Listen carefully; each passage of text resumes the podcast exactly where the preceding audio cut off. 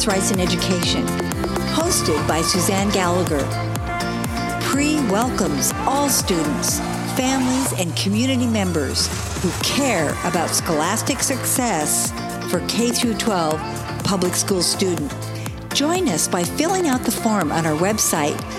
You will find information regarding issues and information about local and state chapters.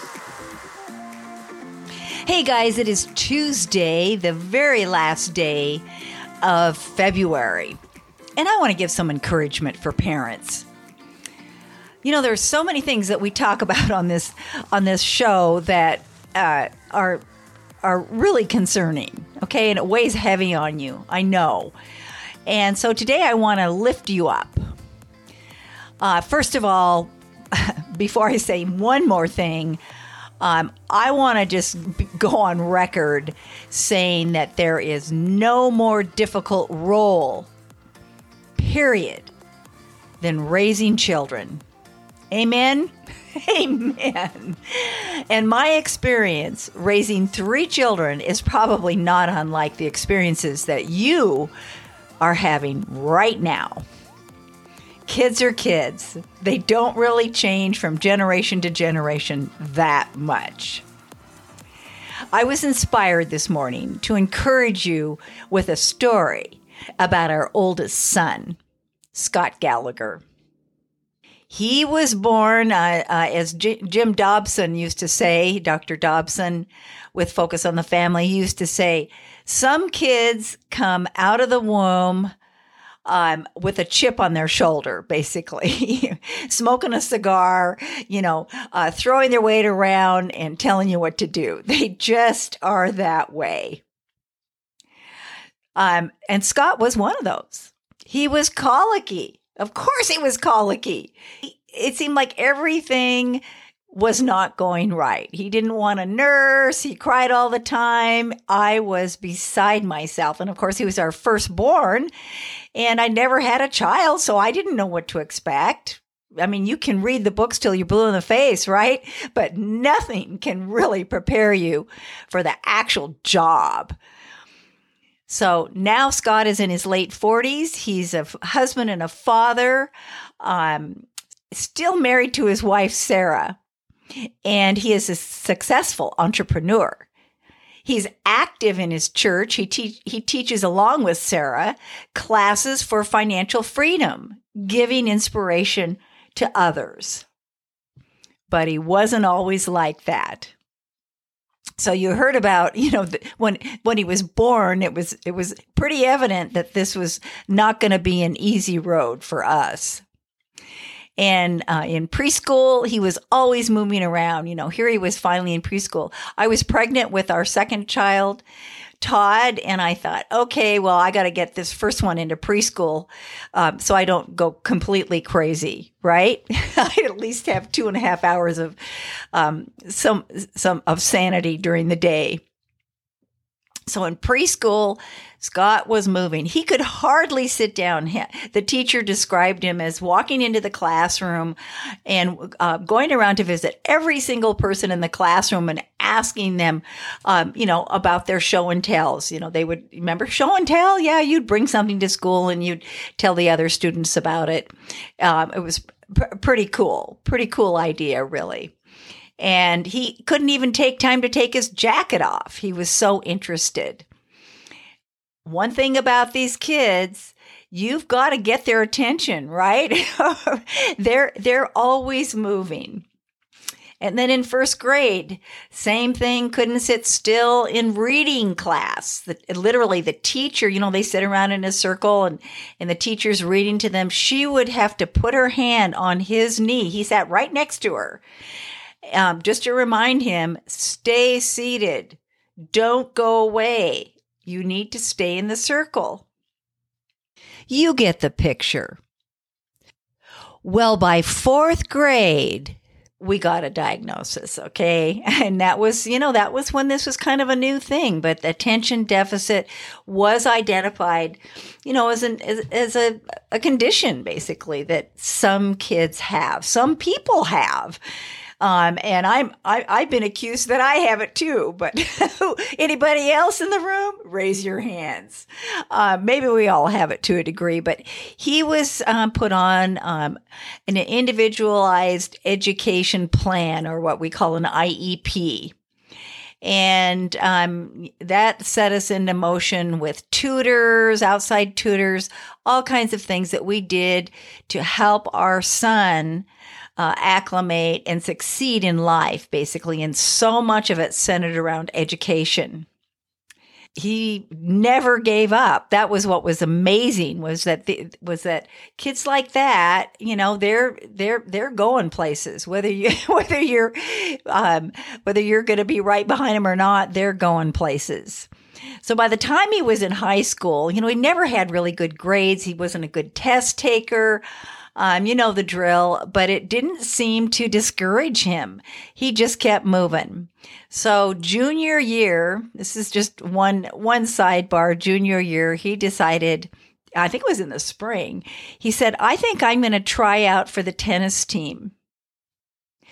Now, anybody who knows anything about sports and teams these days knows that if their child is going to be uh, more than you know just a just a player on, on the team but is going to excel in a particular sport you better get him into that sport early on right?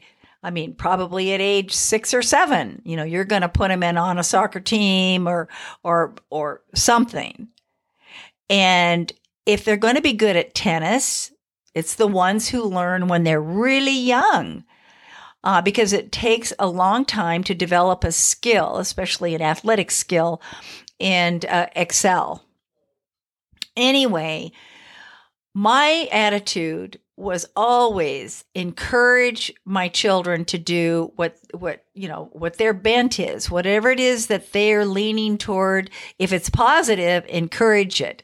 Now of course if it's negative um, discourage it but anything that was positive. So and also, I had an, I had another axiom, and that was, hey, unless they're really salivating, I'm not going to give my time and energy to taking them to, for example, piano uh, classes um, if they really don't have any interest. We want to encourage our children to do uh, what they have an interest in. Alrighty. So he tried out. I said, Why not? Yes, try out for the tennis team. Sure. And in my mind, I was thinking, I, I don't know. He's probably not going to make it on the team, but at least he's trying out. That's the most important thing. And he has to learn this. We all have to learn that trying out is the first step. And sometimes we're not accepted, but at least we tried. Well, guess what? He made it on the tennis team. I, I was I was kind of shocked, um, surprised, but very happy about it. Both both my husband and I, um, you know, encouraged him. So he went out for the team, and we wondered, well, I wonder how this is going to go. I mean, he doesn't even know how to play tennis. I don't know who the who the coach was, but he gave our son a great gift. He gave him an opportunity. By the next spring, senior year, at the end of the year awards event, Scott received the award for the most inspirational player. Now, uh, did he give the most valuable athletic contribution to the team? No. He rarely played competitively, but he went, he practiced, he participated every time, every game he was there, cheering on the other players, inspiring them. And the coach recognized that. That's an important role, isn't it? That we're cheering people on, participating and in cheering them on, our team. Well, he graduated high school And then he went on to uh, a junior college. He didn't have the grades to get into a four year school, but he went to junior college. That's kind of a long story. I won't go into the details, but he did apply to George Fox University, which is a private university near us, south of us in Newberg, Oregon.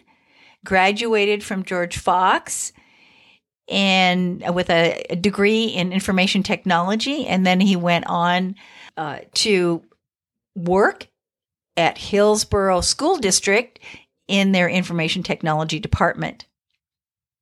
Subsequently, uh, that didn't pan out. They fired everybody uh, at, at that school and then hired hired another crop back at a, at a lower at a lower wage, unfortunately. And so Scott decided, you know, I really like cars. That's my love. I like cars, and I think I'm going to open an auto detail business. Now, I had never heard of anybody making a living cleaning cars. Especially our son, who it it took 18 years to teach him how to, you know, pick up his room. And here he was going to open a business, uh, detailing, I mean, not just cleaning, but detailing automobiles. Well, what did I know? I, I figured I, I, I mean, he must know something we don't. So he started this business. And what inspired me to tell you this story is because I saw him this morning on Facebook. And he was uh, doing a promotional video, uh, and he calls it Tuesday Tips. And telling people how to get the salt and grime off the undercarriage of their cars um, from snow conditions that we're experiencing now. And it just made me think I mean, how proud we are of him that he has persisted in this and he is so successful because he relates to people and his really his ultimate goal is to help them, to help them achieve what they can and it happens to be part of his business. But now he has two locations, one on the east side of Portland and the other one in the southwest area. By the way, his business is called Gallagher Auto Spa.